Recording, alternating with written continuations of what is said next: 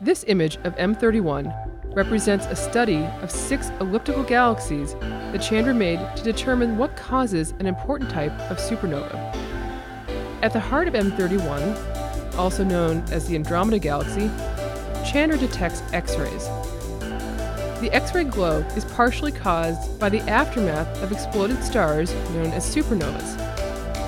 By examining the properties of these X rays, scientists have figured out that one class of supernovas in these galaxies, known as Type 1a, are caused when two white dwarf stars merge. Understanding how Type 1a supernovas are triggered is important, since these objects are used to measure vast distances across the cosmos.